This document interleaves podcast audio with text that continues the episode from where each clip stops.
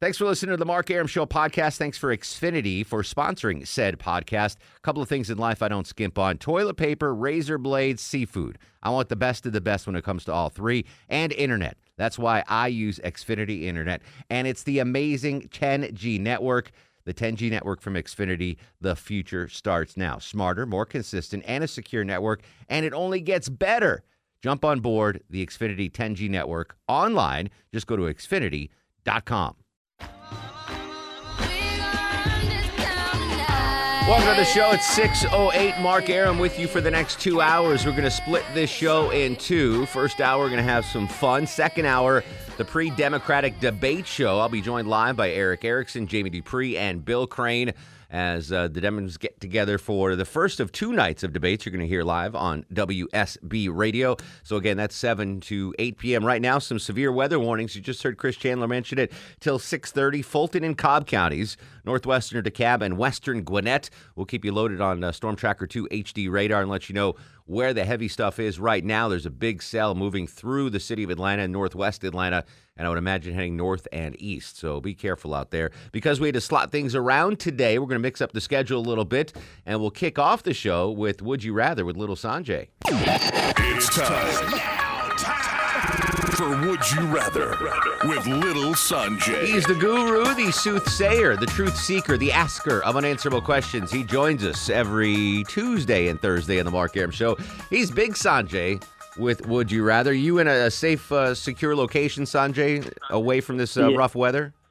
Yeah, I'm laying underneath my recliner with my dog because she needs a little bit of, you know, Under company. the recliner? How does that work? I mean, you know, the legs are up. Well, she's under there. I was. Oh, I sitting. got you. I'm actually sitting on top. I got you. All right. Uh, speak clearly into the phone, and here's what we're going to do. Sanjay's going to ask us unanswerable questions. We're going to answer them in the studio, and I want you to play along in your car, try to answer them.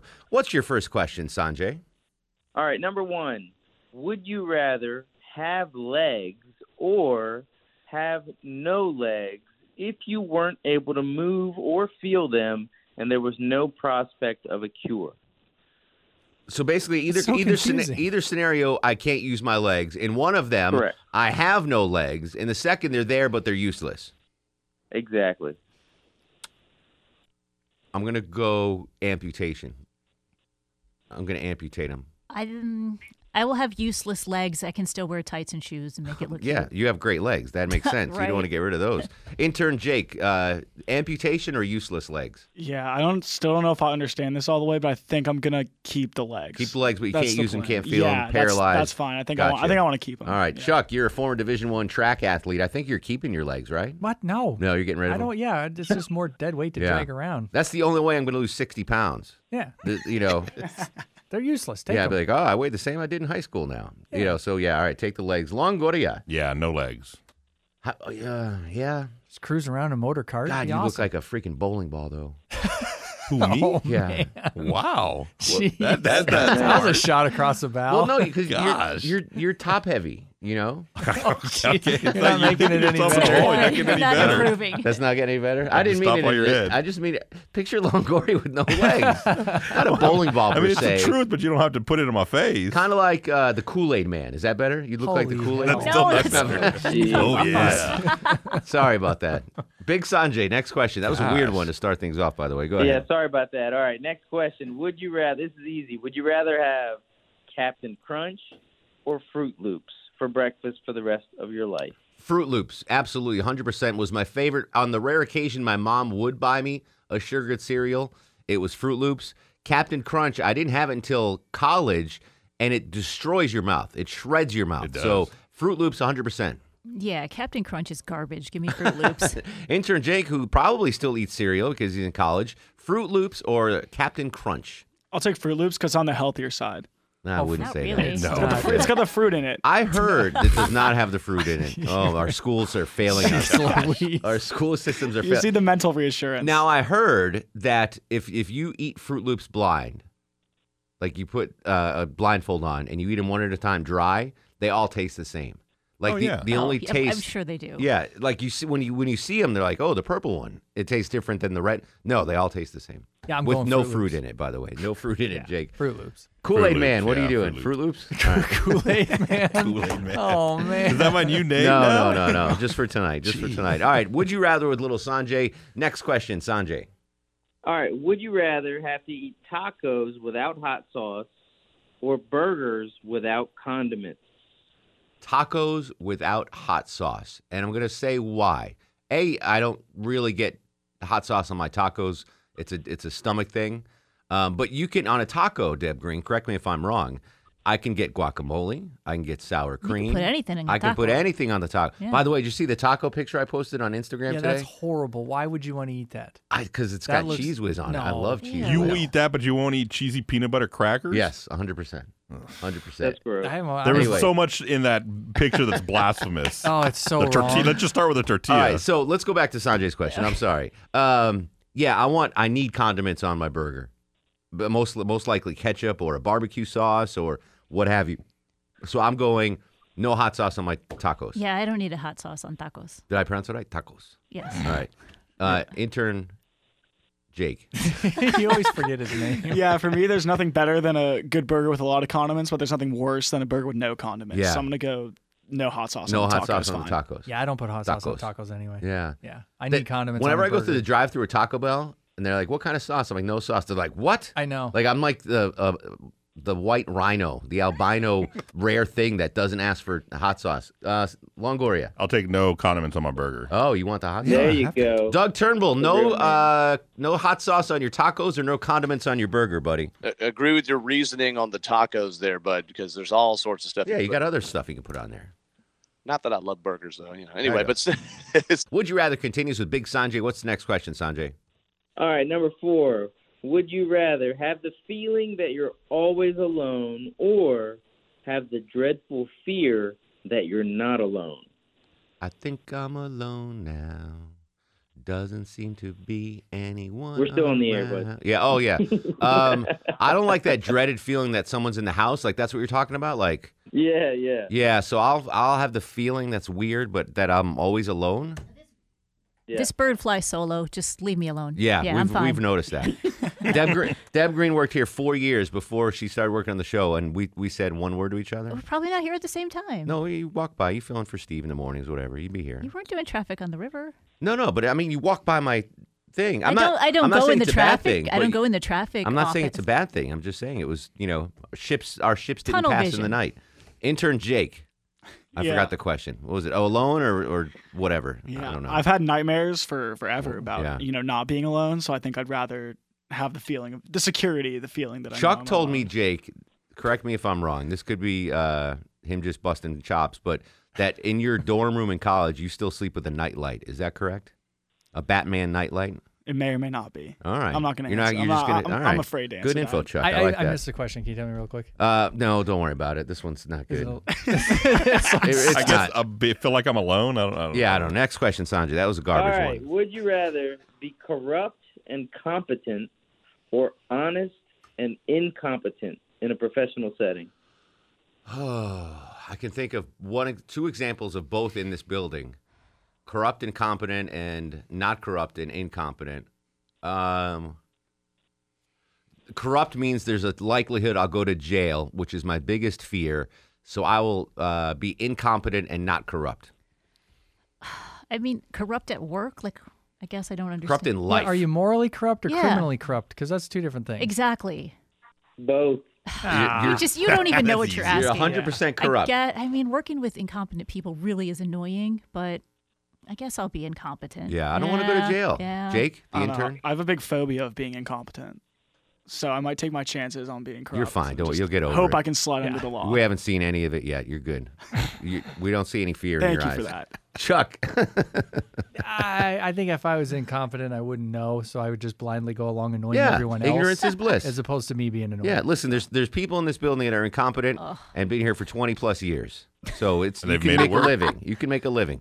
Uh, Longoria, Incompetent. incompetent. You got one more, Sanjay? That's it, my man. These are all. That they was can't it? all be Jim. No, no, they Well, certainly obviously. can't. well, the early chime chimes threw him off. You know, it threw him off coming It on did. early. I get that. All right, Thursday One you'll be back at your normal worth. time. 707, normal time on Thursday. Uh, Sanjay, I hate to admit it after that performance, but he is the official accountant of The Mark Arum Show. Find him on Facebook, Brass Tax Accounting. Stay dry up in Dunwoody, buddy. You bet. All right, there he is. Uh, Big Sanjay with Would You Rather. When we come back, I'm going to ask Chuck, Longoria, Deb, and Jake an odd question. Stick around. This is The Mark Arum Show.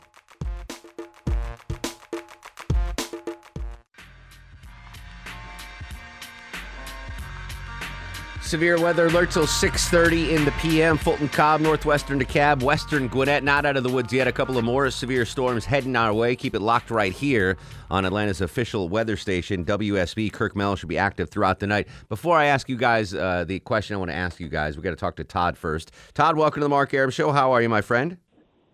I'm doing real good, guys. How you doing? Excellent. I just really had a uh, had a quick question for y'all. Y'all during the uh, what would you rather? Y'all were talking about the Taco Bell sauce and the tacos, Yeah.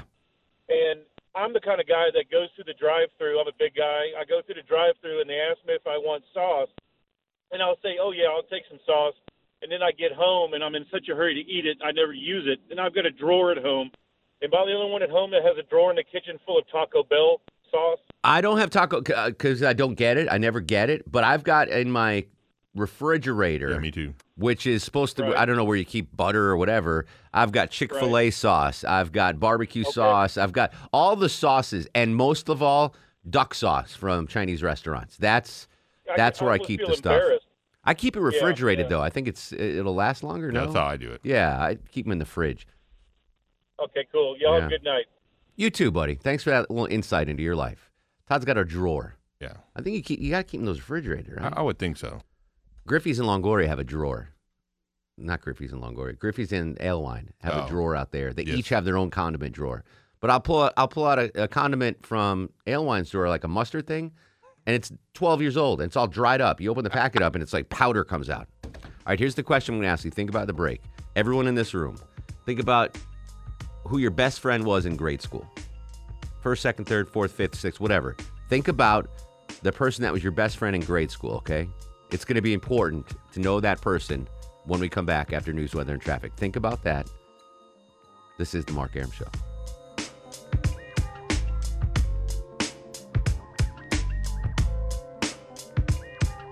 This is Henry Winkler. How are you? And you're listening to the Mark Arum Show. How lucky are you? Well, it was uh, an eight on the Mark Arum Show back sweat meter when I drove in this afternoon, but uh, Chris Chandler just said 74 degrees now. Take that down to a three, Longoria. Take that back meter, the back sweat meter, down to a three. Severe weather alert in effect till 7:15. Northeast Fulton, Northeast Cobb, Northwestern DeKalb, and West Central Gwinnett counties. I'm looking live at Storm Tracker 2 HD radar. Some heavy stuff going on right now between Marietta, Alpharetta, and then less severe stuff, Buckhead out toward Norcross along I 85. Doug Turnbull will check the wet ride in just a second. Uh, coming up at 7, we're going to do the pre Democratic debate show. Jamie Dupree, Bill Crane, and Eric Erickson will join me. Before the break, I asked you to remember your best friend in elementary school's name. We'll start with Chuck in Montana because you didn't have a lot of choice in Montana, right? You had like three kids your age Yeah, in Whitefish. Yeah. Who You're kind of stuck with whoever. What was your best friend's name? Bo. Bo what? Beavis. Really? Swear to God. Bo Beavis. Longoria, the Stoic Eskimo. What was your best friend's name in, in elementary school? I guess Nasario. Nosario? Nasario. Nasario. What was his last name? What was that his last name? Guerrero. name? Guerrero? Yeah. All right. And Close Deb enough. Green? Elementary school? Yeah. Uh, it'd Grammar be- school. Okay. Elementary, whatever. Carrie Newberry. Car- oh, that sounds cute. Carrie Newberry. I bet she was very preppy. Um, intern Jake, this was three years ago. Your best friend in elementary school. What was his name? Can I use middle school instead, or does it have to be elementary No, school? elementary school. All right, my best friend in elementary school was name was probably Isaac Isaac what? Hayes? Walker. Walker. All right. So here's why I'm asking this. Chuck, when you went over to Bo Beavis's ranch in Montana, um, and his mom greeted you at the door, what did you call her? Nancy. In third grade, you called his mom Nancy. Well, yeah. What was I supposed to call her? Oh my God. We'll go to a more refined individual named Longoria. You're you're in third grade and you called his mom Nancy. I didn't call her Miss Beavis. I can tell you that. You went over to uh, Nasario's house in third grade, Longoria. Yes. What did you call his mom? Ma'am. Hi, ma'am. Deborah Whatever Green. she's got cooking, Called her. we're Carrie it. Newberry's house. You- Um, probably when I was younger, it would have been Mrs. Newberry, Okay. but she always told us to call her Sue. Gotcha. And three years ago, you went over to Isaac's house. Isaac Walker, you said? What's his name? What was his Yeah, name? Walker. And you saw his mom came to the door, and you said what? When I was a wee third grader, it was Yeah. Mrs. Walker. But Mrs. by the time I grew to fifth grade, we were we were on first name basis. So Okay. Patty. So the reason why I'm bringing this up. All right. So when I was in elementary school, my best friend was Eric John, two first names, EJ, we called him. And his mom was uh, Cynthia John. And I never did the transition. We'll leave Chuck out of this conversation completely because he called the, the mom Nancy. And- What? That was her name. You you don't. You there's no way you just called her Nancy in Nobody- third grade. Yeah. Nobody. Was that a Montana thing? I don't know. We called our teachers Miss Whatever, All but right. all our friends moms. No. Like my friends would call my mom calling Debbie. my friends' moms by their first name in elementary school. Yeah, we are like nobody called my mom Miss Thomas. They called All her right. Debbie. Anyway, so I called Eric's uh, EJ's mom, Mrs. John. Her name was Cynthia John, and I never did the transition to the first name. Throughout high school, it was we always referred to. I guess in Torrington, we're raised right, as opposed to you, Wow. as opposed to you scoundrels. But Ma'am's not polite? no, ma'am's polite. Yeah, that's fine. That's Okay. fine. But like you get a pass. Mrs. Hudak, Mrs. Lena. It, I mean, at 17, I would I would call them Mrs. out of respect. And when they come over to my house, it was Mr. and Mrs. Arum. Oh, what's for dinner tonight, Mrs. Arum? Or how's the softball game, Mr. You know, we, we were raised with respect, I guess, is the, the point. So here's here's why I'm bringing this up. I never made that switch that Deb made in fifth grade with uh, Carrie Newberry's mom, and she said, "Call me Debbie" or whatever, right? Sue. Sue. EJ's coming to town this Saturday with his mom. And we're going out to dinner. Me and Maya and EJ and his mom.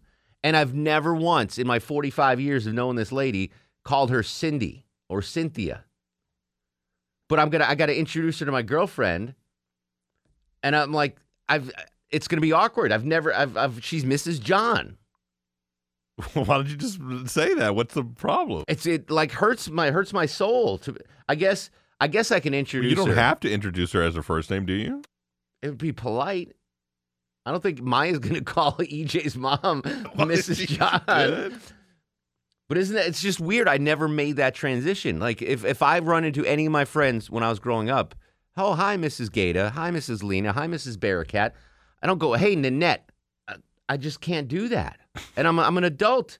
I could theoretically have grandkids right now, but I still would call my my elementary school friends moms and dads. Hello, Mister Franklin. Hello, Mister Stevenson. I've, I I can't do the thing. So Saturday, I guess I'll introduce Maya. This is uh, EJ's mom, Cindy. That works. But in conversation, I'm gonna be like, Mrs. John's gonna have the rosé and the You're calamari. order So for her if, if she says if she says you can call me I don't know, Cindy, man. It's would, too would you weird. switch over then? If she says please call me this instead, I will try. It's gonna be really weird. I think you just need to tell her. It's like if you run into one of your old school teachers in Publix, Yeah. right? And it's this is 30 years after you had. Oh, yeah, uh, your school teachers are always your school teachers. It is right. Yeah. Like you could be Well, you yeah. could be 60. You run into your 90 year old school teacher. It's going to be Mrs. Johnson. right. It's just I just uh, it's freaking me out. But I'm glad you guys transitioned early. You made Transitioned. I never made that transition to calling my friends' parents by their first name. You were never that close to them then. No, I'm extremely close. I'm hoping I'm I'm in some of their wills. That's how close I am. All right, uh, we're gonna come right back. Then we're gonna do the pre-democratic debate. Weather stinks, traffic stinks. We got you covered though. Don't you worry. 404-872-0751 800 WSB Talk on Twitter and Instagram at Mark Arum. This is the Mark Arum Show.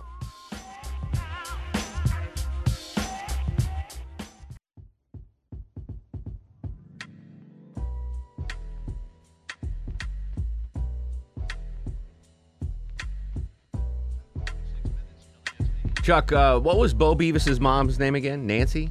Nancy Beavis? Nancy. And so in third grade, you called your best friend's mom Nancy. Yeah. I do believe when when you met my mom in the studio, you called her Mrs. Arum, right? No.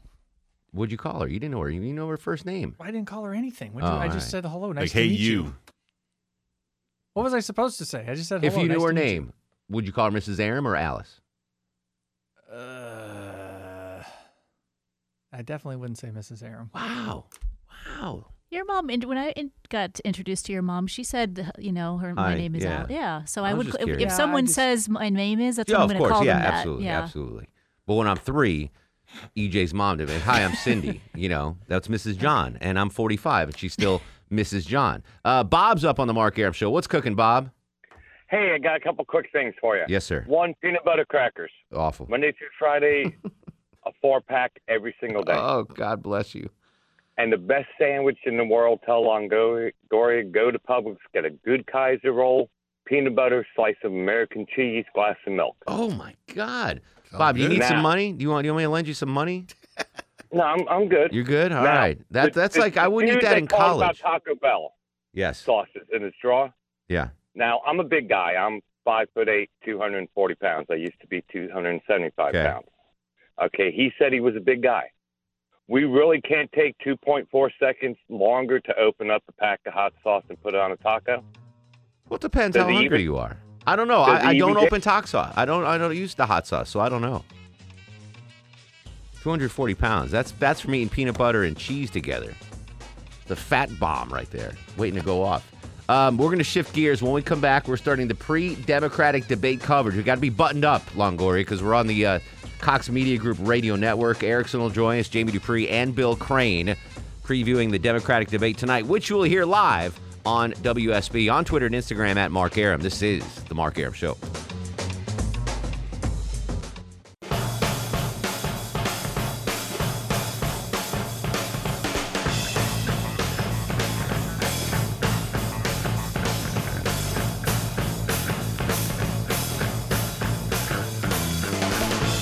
The show a good Tuesday evening. Mark Arum broadcasting live across the Cox Media Group radio network. A little pre Democratic debate coverage for the next hour. And then right here on this very channel, you'll hear the debate live and then post debate coverage coming up from my compadre, Alan Sanders. Uh, are you excited about the latest round of Democratic debates? We've got one tonight, one tomorrow. Tonight's features Montana Governor Steve Bullock, Indiana Mayor Pete Buttigieg from South Bend, former Maryland Rep. John Delaney, former Colorado Governor John Hickenlooper, Minnesota Senator Amy Klobuchar, former Texas Rep. Beto O'Rourke, Ohio Rep. Tim Ryan, Vermont's Bernie Sanders, Senator Elizabeth Warren from Massachusetts, and author Marianne Williamson. Your thoughts on tonight's debate, what you expect to he- hear, and what you want to hear at uh, 404 872 0750 or 1 800 972 8255. Joining me from the Resurgent and WSB Radio, uh, notable political pundit. His name is Eric Erickson. Eric, how are you, my friend? I'm great. How are you? I'm um, I'm I'm actually more excited for tonight's debate than I were the previous Democratic debates. I don't know. I think now that uh, you know summer's winding down, I'm starting to really get into the uh, presidential race, and my focus goes from the beach to the Democratic debates. Should I be excited about tonight's debate? Well, y- yes and no. Tonight is going to be the, the white debate. Tomorrow night, the fighting debate between. I'm glad you said it, not yeah, me. Joe Biden and Kamala Harris uh, get a get a second go around. CNN just coincidentally put them together on stage tomorrow night. Um, it, it is kind of interesting for a party that talks a lot about diversity. Tonight will be all of the white candidates on stage, uh, other than Joe Biden, I think, and, and, a, and a few others. But uh, there are a number of more moderate candidates who are trying to gain traction, and if they don't tonight, they'll be shut out of the September debate. So it's kind of make or break time for a lot of the people on stage tonight, most of whom no one's ever even heard of. And this coming off the heels of the latest Quinnipiac poll for the 2020 Democratic presidential race. A big boost for Joe Biden. He stands at 34%. Elizabeth Warren at 15. Kamala Harris at 12. Bernie Sanders at 11. Pete Buttigieg at 6. Beto at 2. And Yang at 2. Um, and you, you look at those numbers, you're like, well, you know, anyone not polling at least two should get out. But I pulled some of the numbers around this time leading up to the 2016 election. And uh, a guy named Donald Trump was polling at 1%. Yeah. So It- you know, it's things, true. Things can change. In fact, the, the top three at this point, Eric, uh, back in the uh, before the 2016, Jeb Bush at 22 percent, Scott Walker at 17, and uh, Marco Rubio at 14 percent. So things can can be turned upside down, as was evidenced in the last election. But is that even a possibility with this Democratic group? Well, it's going to be a little more difficult. Keep in mind that Donald Trump didn't announce until uh, July or June fifteenth of, of t- this time in in 20 Mhm. what fifteen. 15, so yeah. he only had a month. Some of these candidates have been running now for six and seven months, and they've got to get some traction.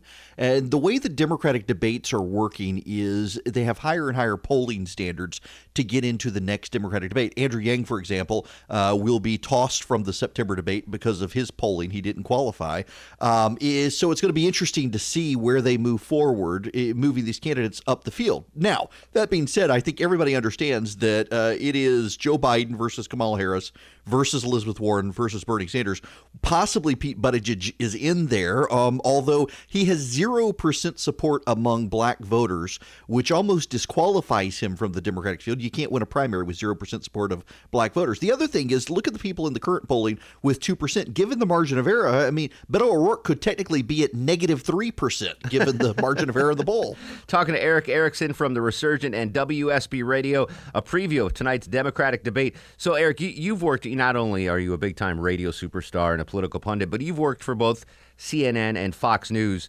Does CNN like the fact that they get two nights of debates because there's so many candidates, or do they want this to be narrowed down to a one stage kind of thing? They would much prefer one night. Uh, cost is one aspect of it. They know they're not going to get as many viewers as the first debate. Uh, it, the way the field shapes up with the randomness of it, uh, I think they would have preferred not to have Kamala Harris and Joe Biden on the same debate stage. Although for ratings it's good, but it would have been better if they were in the first debate, not the second. Uh, and then also just the manpower that goes into these things. I, I, I don't understand. They think people understand the amount of manpower that goes into not just the network hosting the debate and all the costs that go with that, but then all the other reporters and, and reporter um, reporting outlets that have to go there. Uh, it is a real big burden on these networks. And one of the things CNN also wants to do is avoid stuff that NBC did, like the raise your hands or one word answer stuff uh, that a lot of people attacked NBC for doing. The big names tonight you'll hear live on the radio. Uh, obviously, Bernie Sanders and Elizabeth Warren. Uh, who's battling for third place for for you know to to come in, in the, with the bronze medal tonight and become that third most popular candidate on the stage tonight? Well, everybody up there wants to mm-hmm. because they've got to have the attraction. But keep your eyes on Buttigieg here. He is he's the guy who he's become a media darling, and primarily, you know, it is because he takes any interview. You ask Buttigieg to come on for an interview, and he accepts it, and that has helped him tremendously, both with the media and getting his name out there. But he probably is the guy, and Beto O'Rourke needs to do very well in this debate if he's to move forward. If not, look for him to probably be the next candidate to drop out. Eric Erickson from the Resurgent and WSB Radio joins us. We've got the Resurgent gathering coming up. Vice President Mike Pence will be there. A lot of big Republican names. Is inside Republican circles, the circles of power, if you will, Eric. Are, are Republicans scared about any one candidate or more scared about one candidate than another to, to survive this process? Joe Biden makes people nervous behind the scenes. Mm-hmm. And the reason Biden makes Republicans nervous is because Biden actually can connect to the blue collar voters who voted for Obama. A lot of them voted for Obama because of Joe Biden. And he's not as scary to moderate and independent voters as, for example, a Bernie Sanders or even a Kamala Harris is. Uh, the problem is Joe Biden, to get through this Democratic field right now, is going to have to make compromises with the progressive side of the party. And that's going to hurt him with mainstream voters. Interestingly enough, about 30 minutes ago, there was a panel discussion on CNN of Democrats, about 20 Democrats in a room, and they were asked a show of hands. Uh, they won't do it on stage, but they did it with the panel of who thinks the Democrats are going to win in 2020. Only one of the Democrats raised their hand. What? Yeah. Wow, that's amazing. Uh, let's talk about that that uh, progressive wing of the party. I guess the big names tonight focused uh, will be Bernie Sanders and Elizabeth Warren. And back to that Quinnipiac poll, Elizabeth Warren up one percent since July second. Uh, Bernie's down two percent. Who's the, who's the last progressive standing between those two in this race? Do you think? I think it's going to be Warren. Uh, Bernie's time is up. He has a, a level of hardcore support, but he's not a Democrat, and a lot of Democrats actually resent that he's tied up their field when he's not even one of them and won't affiliate with them. Now, Warren and Sanders are actually good friends in the Senate. I would be shocked if they attack each other tonight. Yeah, I would not expect that. And it's interesting. I mentioned this on my radio show uh, last week. Um, I think I think that you know we talked about the Republican halls of, of power. I think the Democratic halls of power are real would be really scared if Bernie gets the nomination because uh, you know every every ad against Bernie Sanders is going to just label him flat. I mean, he's a self-proclaimed socialist. You know, you got that Right. socialist stamp on him, and I think the, the the movers and shakers in the Democratic Party are trembling at the thought that that could be their their nominee. I, I think they are. I also think they're breathing a little bit of a sigh of relief if he's gone down. But keep in mind that the Democrats have many more caucuses than Republicans do. Republicans tend to do primaries where anybody just shows up and votes. Caucuses, you actually got to go to the meeting and hang out for a couple hours. Democrats do that, and Bernie's got a hardcore base of support, and they will stay for hours to caucus for him. Yeah, I'm definitely not a caucus guy.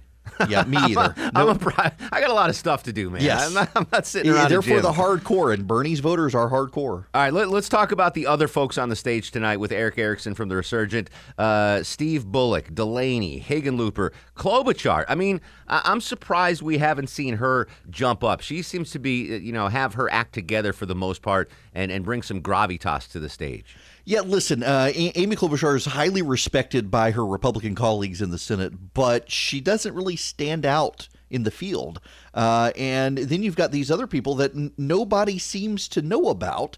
Uh, for example, how many people know John Delaney, former candidate? How many people know Tim Ryan, uh, Ohio representative, or John Hickenlooper? Here's the problem the Democrats have, though. Let's run through this list real quick. Uh, you've got John Hickenlooper in Colorado. You've got Amy Klobuchar. You've got Beto O'Rourke. You got Tim Ryan. Um, you got Marianne Williamson, of course. Let's not forget her. And you've got Steve Bullock. Steve Bullock could be running for the Senate. John Hickenlooper could be running for the Senate. O'Rourke could be running for the Senate. Uh, and they're not. And that has infuriated a lot of Democrats because these are the best candidates from those states to run for the Senate, and they've decided not to. So why are they doing that, Erick? If you're polling at one percent or less, are you doing this for name recognition to get money on the lecture circuit? Why why join this crowded field if you theoretically have no shot at the nomination? I think it's the Trump factor. When Donald Trump ran in 2016, everyone said he didn't have a shot, and yet he caught lightning in a bottle, and these candidates are hoping for it. Beto O'Rourke, of course, believes his press from 2018. He doesn't realize yet the press only liked him because he was running against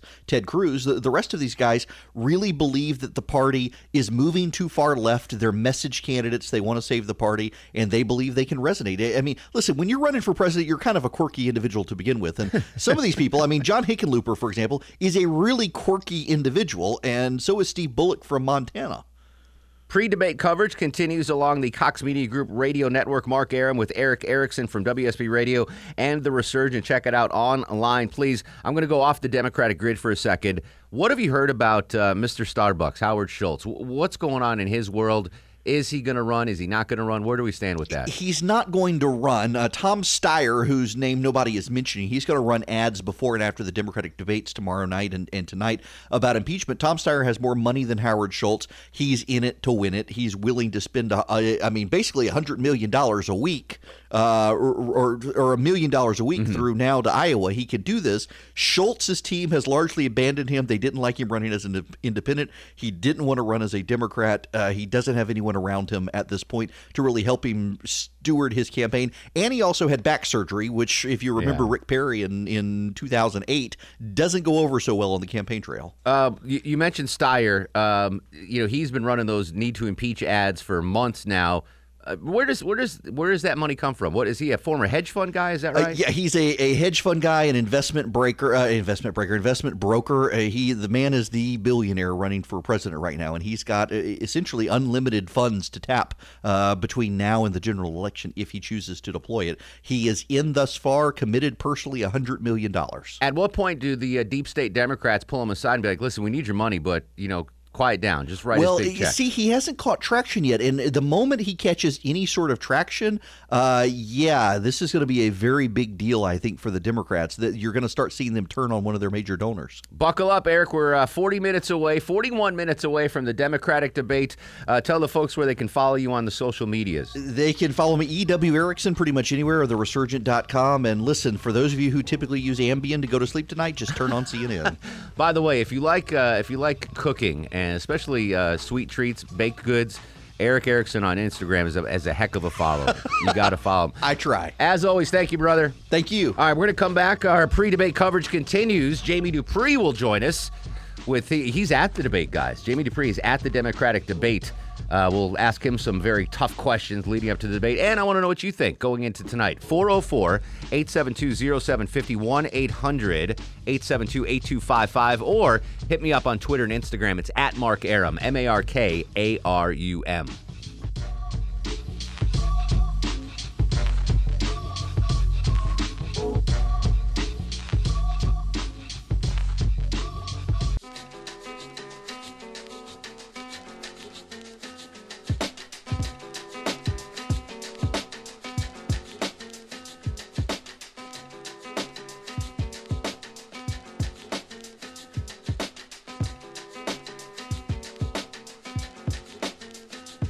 Welcome back to the show. Mark Arum with you. Our pre-debate coverage continues on the Cox Media Group Radio Network. Jamie Dupree joining us now. Jamie covering his ninth presidential campaign as our Washington correspondent. Uh, Jamie, and I guess Jamie, the most basic question tonight is: What do you think is going to happen tonight during the debate? Mark, this first of two debates will really continue the winnowing of the Democratic field as there are over a dozen candidates who really have struggled to get any traction. Obviously, the goals are different for Elizabeth Warren and Bernie Sanders tonight compared to others like Tim Ryan and John Hickenlooper, who are desperately trying to hang on and get into the next debate in September. Jamie, you mentioned Warren and Sanders. What about uh, Mayor Pete? Yes, Pete Buttigieg is the other big name candidate on the debate stage tonight, but while he's raised a lot of money, his poll numbers have gone down in the last month since the first debate in Miami. I would think, Mark, that some of the candidates who are barely hanging on might try to go after Buttigieg tonight, with Beto O'Rourke a big possibility. You, you mentioned the poll numbers, Jamie. Do you think anyone's going to uh, leave the race after tonight's debate? I do think, Mark, that either right after these debates or in coming weeks in August, that some of those who are barely registering 1% in the polls will have to rethink their campaigns.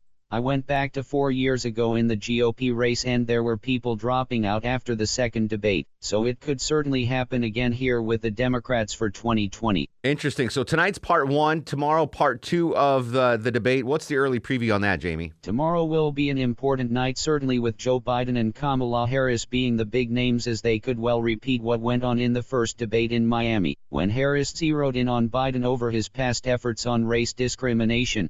Also, there are a number of other candidates tomorrow who aren't making much of an impact, and time is running out for them in the 2020 race for president. Last thing, Jamie. Uh, normally, you got a front row seat for these debates, but sources tell me, sources close to the Mark Arum show, say you're working out of a bar tonight in Detroit. Is that right? That's right, Mark. I'm working out of what's called the Hockeytown Cafe, which is not far from where the Detroit Red Wings and the Detroit Tigers play their games. Usually for a debate the press filing center and the spin room are located in an arena or some big hall, but this was the best CNN could do right next to the Fox Theater in Detroit. The bar is about 25 feet away from me and you can find some behind the scenes photos on my blog as well, as it should be an interesting next two nights. As many Shirley Temples as you want, Jamie. You can write them off for the company. Wait till I have uh, the adult beverages after the debate. By the way, folks, you're going to hear the debate live right here on this very radio station, and then post debate coverage with Alan Sanders. Bill Crane's going to join us, political analyst, next segment, and your calls and questions about tonight's Democratic debate. 404 872 0750 on Twitter and Instagram at Mark Arum. Pre debate coverage continues next.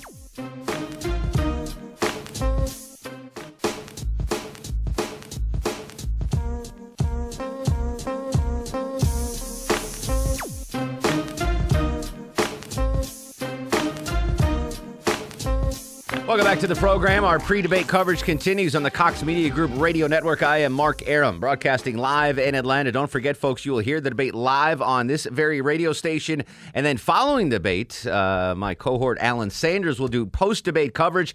He's in studio already doing prep work. Alan, what can we expect on the uh, post debate show, my friend? We're gonna, we're gonna. There you go. There we go. On uh, the post debate show, the big thing is we're gonna obviously open the phone lines. We're gonna have some looks at what happened. Did anybody score a point? Did people learn from the first round? Mm-hmm. The civility only works so long. At some point, they're gonna have to try to get some traction. Uh, you're looking at probably five of the people on the stage tonight polling at or less than one percent. They're not going to be invited to a third round if they don't find a way to stand out. I'm polling as good as some of the uh, candidates on the stage tonight, so you'll, you're gonna have fun. I think this I think this is a make or break moment for a lot of candidates. So I think we're gonna have a lot of fun on the post debate coverage. Alan Sanders will be anchoring that coverage both tonight and tomorrow.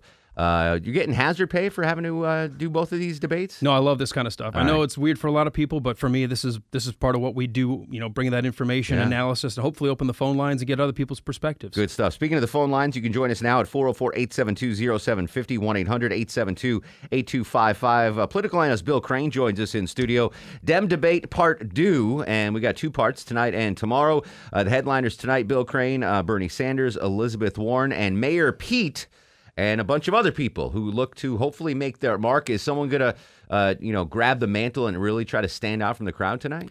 Former governor of Colorado, John Hickenlooper, who's best known for helping the state of Colorado uh, soften penalties on uh, small consumption and use of marijuana and bring marijuana recreationally into the state as well as the revenues and regulation of same is probably the most likely to take a broad swing tonight. He is considered to be a moderate in the field and has been critical out on the campaign stage of some of the policies of free everything that have been espoused by Bernie Sanders and Elizabeth Warren. He's polling at less than 1%. He won't make the cut the next round. He's only raised 1.1 million in the last campaign reporting field. So for his candidacy to continue, he'll have to take a different tack and he's probably the most likely to do so. He's been sort of preempting uh, getting some media play in the New York Times and the Wall Street Journal lately, which tells people he's telegraphing Yeah. that he's going to take a different swing. You mentioned the, the liberal end of the party, and, and that's highlighted by Elizabeth Warren and Bernie Sanders, the two senators, and they're polling combined at 26% in the latest Quinnipiac poll, really pulling the conversation to the left here. For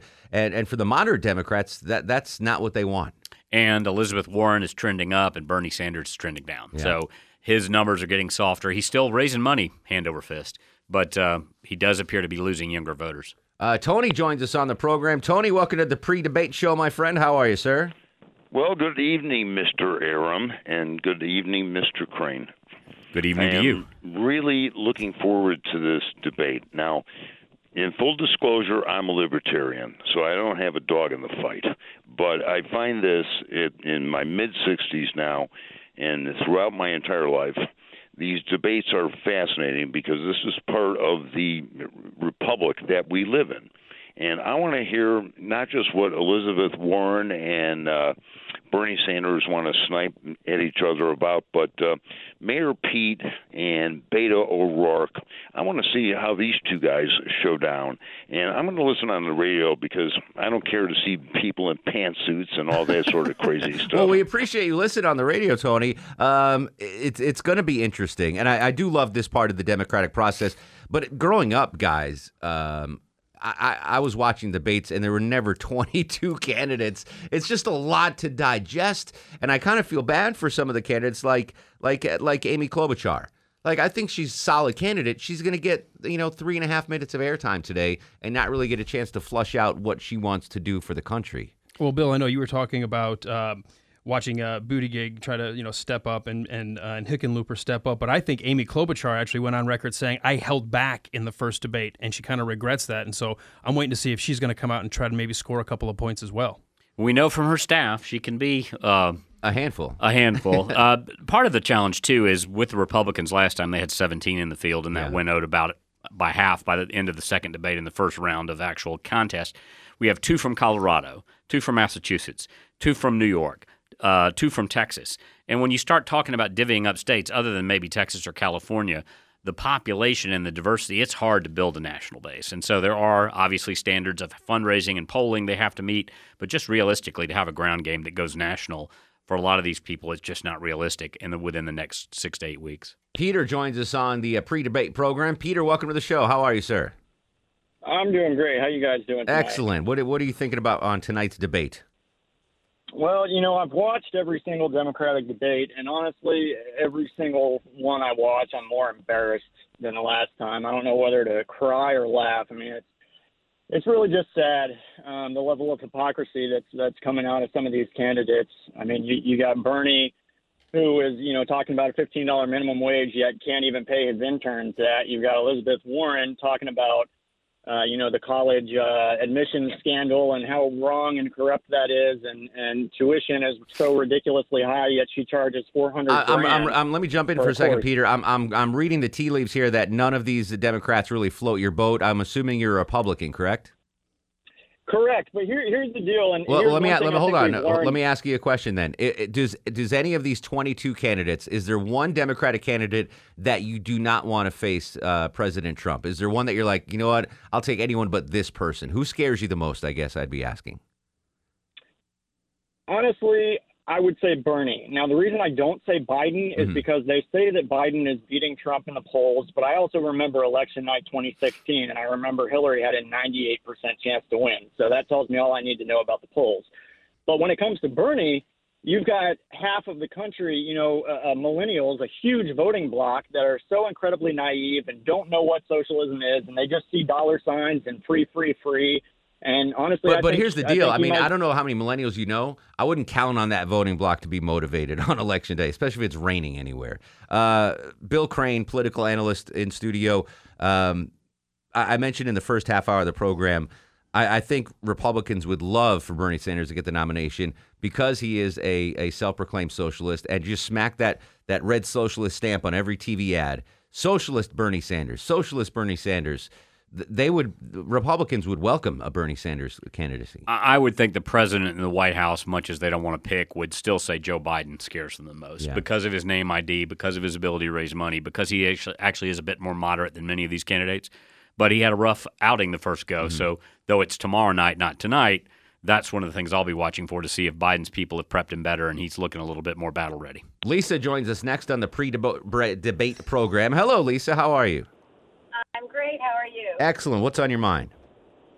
First, I wanted to comment on Erick Erickson's. Um, my understanding was, well, actually I watched it. CNN did a um, basically a lottery to choose the do- two different panels, so the non-diversity just happened by by coincidence. Yeah, they do it like the NBA draft. I think with like ping pong balls. Yeah. It, it was- looked more like the Georgia lottery when they drew the top five. I saw Yeah, it. it was it was totally random. Yes, you're right.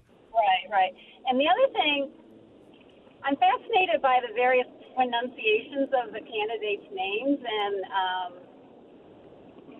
and Well, I know I keep hammering Mayor Pete's name. I keep calling. There was a comedian that uh, that referred to him as uh, Booty Judge, and now that's stuck in my head. And I can't. So I'm gonna go. I'm gonna follow Bill Crane's lead and say Mayor Pete. Mayor Pete. I cannot stop saying Mayor Booty Judge, which to me is a fantastic name. I just love it. Um, if you're not really stoked about the debate, let's say you're you're very conservative and you you you're definitely not going to vote for any of the candidates here, you might be able to. Uh, have find some interest if you are a also a gambler because the odds makers are doing some interesting uh, prop bets tonight. You know what a prop bet is, Bill Crane? No, but you can. I'm happy to learn from you, the gambling man from Las Vegas, North Carolina. Like, like uh, if you're watching a football game, they have what's called an over under. Like Oh, okay. over under, or who will score the first touchdown, or so we have prop bets for the uh, Democratic debate tonight. Uh, odds makers are creating much watch moments uh, amongst the candidates. Mike Bauer reports. President Obama, I think, did a heck of a job. It's that kind of a statement from former Vice President Joe Biden that might just win you beer money for the next Democratic debate. Odds makers are offering up prop bets on the two nights of Democratic debates in Detroit this week with odds like Will former Vice President Joe Biden mention his old pal Barack Obama, with the over under set at three, the odds favoring the under. And over under how many candidates will speak Spanish, the line set at two, odds are favoring the under. And as close to a sure thing as you could get at any casino, whether Andrew Yang, featured debater on night number two, will wear a tie. Odds favor no tie. Mike Bauer, NBC News So, Radio. so even if you you don't care about any of these candidates, you can earn some money Yeah. by, by betting. I'm you going can, over. you can bet on anything. I would assume you would be taking the odds. Yes, I'm I'm betting the over on the Joe Biden number of times he uh, mentions uh, President Obama. Or says, there. I'm the guy. Yeah. so real quick, I mentioned the Quinnipiac poll, and again, going back to this time leading up to the 2016 election, the top three Republicans in the polling. This is amazing. So you, you take the polls now with a grain of salt. Jeb Bush, first place with 22 percent. Scott Walker, remember him? Mm-hmm. 17%. Marco Rubio, who I thought was the slam dunk for the nomination at 14%. Ben Carson at 11, Mike Huckabee at 9, Rand Paul at 7, Governor Rick Perry at 5, Ted Cruz and Chris Christie at 4, Carly Fiorina at 2, President Trump, John Kasich, and Lindsey Graham, 1% each. No percent. Bobby Jindal, Rick Santorum, and George Pataki. So, you know, this time in the election cycle, that was the Republicans' uh, polling numbers. So, and if you'd put Jeb Bush, Marco Rubio together, which you can't assume all their voters follow, you'd have a candidate at almost 40%, and there would have been the nominee. There you go. But uh, but uh, Jeb said Marco had got in. Marco didn't want to wait his turn. You don't have to wait your turn if you want to uh, join us on tonight's show. You can call and give us uh, your questions or comments at 404-872-0750 or 1-800-872-8255. Mark Arum with you tonight and tomorrow with pre-debate coverage. Alan Sanders is going to be with you on post-debate coverage. So after you hear the debate here on the radio, don't go anywhere. Instant reaction. I believe the, the phrase is the nation's first reaction to the Democratic debate, uh, falling on Alan Sanders' broad shoulders. We're going to come back one more segment, pre debate show, 404 872 0750, 1 800 872 8255, or hit me up on Twitter and Instagram. It's at Mark Arum, M A R K A R U M.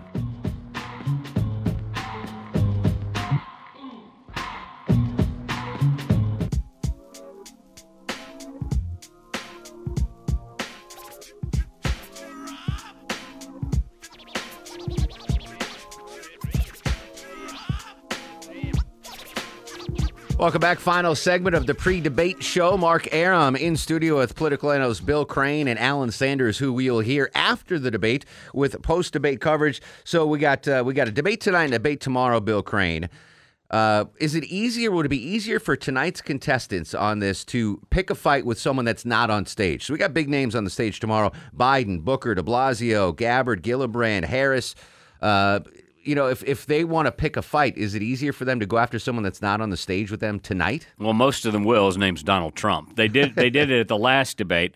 Um, I, I I know that it is getting late in the hour for some of these campaigns, but I think some of them will go into the night without taking too many hard swings because they want either a cabinet appointment or a place on the ticket. And ultimately, most Democrats want someone who can beat Donald Trump. So I do think there will be a handful who will take some pretty broad attempts to knock some stardust off of Mayor Pete or Bernie Sanders or Joe Biden. But in the main, they're not going to be too visceral this early. It's a long way till the Iowa caucuses. During the commercial break, Alan Sanders, we, we were talking about the debate moderators tonight and, and who's going to be at the dais for CNN moderating this debate. For tonight, you've got Dana Bash, you've got Jake Tapper, and you've got Don Lemon. Um, of them in order, I think Jake Tapper is probably the strongest in my opinion in terms of being trying maybe try to get some actual answers and not toss up the softballs that you know Bill, you and I talked about round one last time. Uh, Dana Bash, I think, does a decent job. I'm worried about Don Lemon doing sort of the gushing Don Lemon versus the uh, try to get to the hard hitting questions. Be interesting to see how a panel turns up, making it more about the candidates instead of more about CNN. And it's I'm curious to see. You know, they always keep a clock, or you know, we keep a clock on who gets the most time. I'm assuming uh, Senators Warren and Sanders get the most time. Um, who's going to be the, the third most focused about uh, candidate on on the stage tonight? Do you think, uh, Bill Crane? Based on the breaking news of the last couple of weeks. Tomorrow night's easier to call. I'd say Mayor Pete will get his share of airtime. There was an attempt, it seemed, by NBC to showcase Elizabeth Warren in the last debate. I don't get the sense in watching the run up to the sh- to the debate coverage that I've seen of things like the venue, the Fox Theater in Detroit, which is beautiful. Uh, that much of a, a, spotlight focused on any one candidate this time, but certainly Elizabeth Warren was supposed to be the the woman of the hour in the first NBC debate last time. Yeah. Uh, what do what do you think, Alan? Well, outside of the first two, which Sanders and, and Warren are going to definitely try to get all of it, um, I would watch for Beto O'Rourke, who's trying to reboot his campaign yet again to try to figure out how to either interrupt enough. 3.0. Yeah, I'll give you the over under three times. Uh, they did say they're going to try to penalize people for too much interruption. So gotcha. we'll have to wait and see if they actually pull that off. But I think Beto O'Rourke is really trying to bring himself back up. Yeah, it's it's a, it's a fine line when it comes to interrupt. If you're going to interrupt someone, you better have something strong to bring to the table and not just interrupt for the sake of interruption. I'm I'm just looking at the the lineup card here as we go back to the baseball references. Uh, tomorrow's lineup card is is a little more impressive.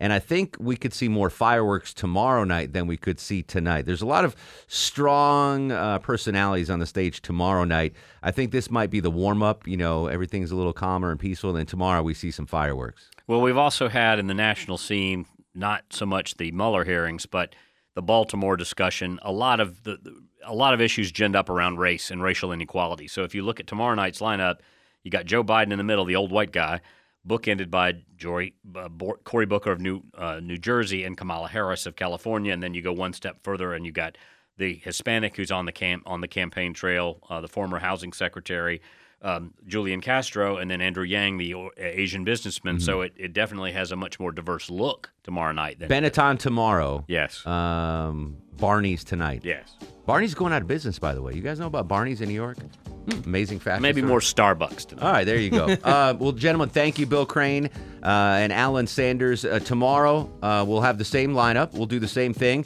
And Jamie Dupree, of course, will have updates tomorrow morning. He is uh, reporting from a bar in Detroit. Godspeed, Jamie. We'll continue the conversation on Twitter and Instagram at Mark Arum, M A R K A R U M, A R U M. Hang tight. Thanks for listening to the Mark Arum Show podcast. Thanks for Xfinity for sponsoring said podcast. A couple of things in life I don't skimp on toilet paper, razor blades, seafood. I want the best of the best when it comes to all three, and internet. That's why I use Xfinity Internet, and it's the amazing 10G network. The 10G network from Xfinity, the future starts now. Smarter, more consistent, and a secure network, and it only gets better. Jump on board the Xfinity 10G network online. Just go to xfinity.com.